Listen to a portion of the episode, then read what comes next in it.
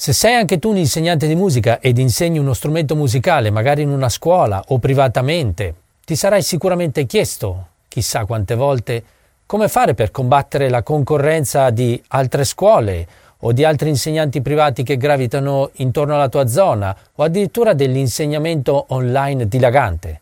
Vero? Beh, mi sono posto anch'io tantissime volte questa domanda, dato che faccio anch'io questo mestiere, e se resterai con me nei prossimi minuti ti spiegherò il risultato della mia approfondita analisi sull'argomento. Ciao, sono Ruggero Pazzaglia, il fondatore di The Drum Booster, strumenti per il batterista intelligente. E anche io, nella mia carriera di insegnante, mi sono posto questa domanda e, soprattutto durante le riunioni fatte a scuola, dove ci si domandava cosa fare per cercare di migliorare l'afflusso di studenti nelle proprie scuole, sono rimasto coinvolto in questa spirale di continue discussioni sul come possiamo combattere la concorrenza, come possiamo migliorare il nostro afflusso di studenti. Beh, le tipiche risposte erano: Eh, ma quella scuola lì ha un budget enorme, non possiamo competere con quelli lì. Oppure quel musicista lì ha un nome talmente grande, ha un curriculum sterminato che mi azzera e quindi come faccio io a combattere contro di lui. E poi è arrivato internet,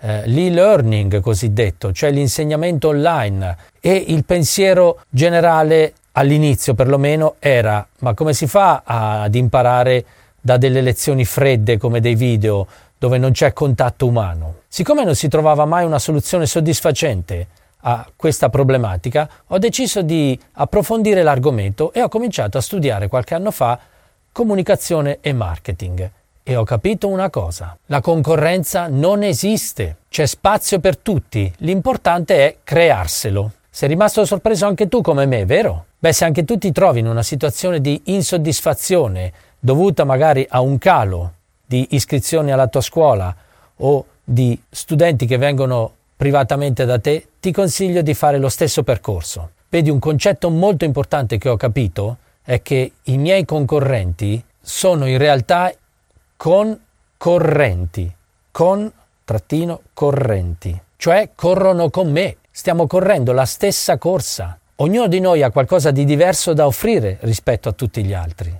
L'importante è trovarlo, per cui accanirsi contro i propri concorrenti è veramente sciocco. Infatti cercare di fregarsi studenti fra di noi è veramente controproducente. E sai perché? Perché gli studenti decidono da soli dove andare. La differenza sta nel messaggio che noi divulghiamo e quindi il tipo di clientela che noi attiriamo. Ma a parte i tecnicismi, ora voglio svelarti il grande segreto che ho scoperto. Il grande segreto è che i nostri reali competitors non sono i nostri colleghi. La verità è che combattere una battaglia per spostare un numero di studenti da una scuola a un'altra o da uno studio privato a un altro è assurdo perché questo numero è troppo piccolo. Quello che noi dobbiamo fare è convincere quella grande massa di persone che passa il proprio tempo libero a chattare sui social di cose inutili, futili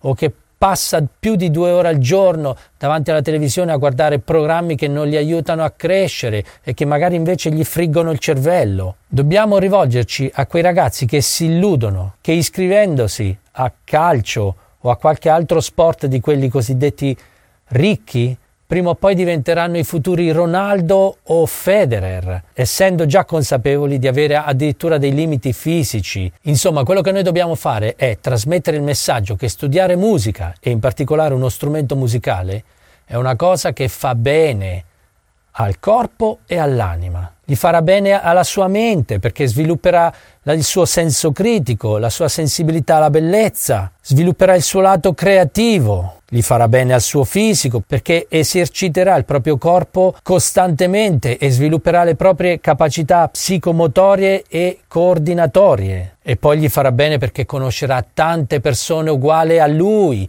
i cosiddetti suoi pari. Prima o poi entrerà a far parte di una band e quindi imparerà a lavorare in team, cioè insieme ad altre persone, non da solo davanti a una tastiera o a uno smartphone. Dobbiamo convincerli che tutti hanno talenti, più di uno. E quello musicale potrebbe essere, se coltivato e sviluppato correttamente, quello che magari un giorno gli farà fare il mestiere più bello del mondo. Anche se questa passione non diventerà un mestiere, le persone che studiano musica con passione si riconoscono perché sono persone aperte, sono empatiche, sono sensibili, perché è proprio questo quello che la musica fa alle persone e pensa che non ha nemmeno controindicazioni. Ecco, questo è quello di cui io sono fermamente convinto, perciò vorrei spingere i miei colleghi a smetterla di farsi concorrenza fra di loro e di spostare la loro attenzione su questi pochi concetti che ti ho appena elencato. Farsi la concorrenza porta solo negatività che non serve a nessuno. Invece vorrei che i miei colleghi abbracciassero questo concetto che ho appena esposto, facendolo diventare la propria missione. Noi che abbiamo questa vocazione siamo una specie particolare di guerrieri.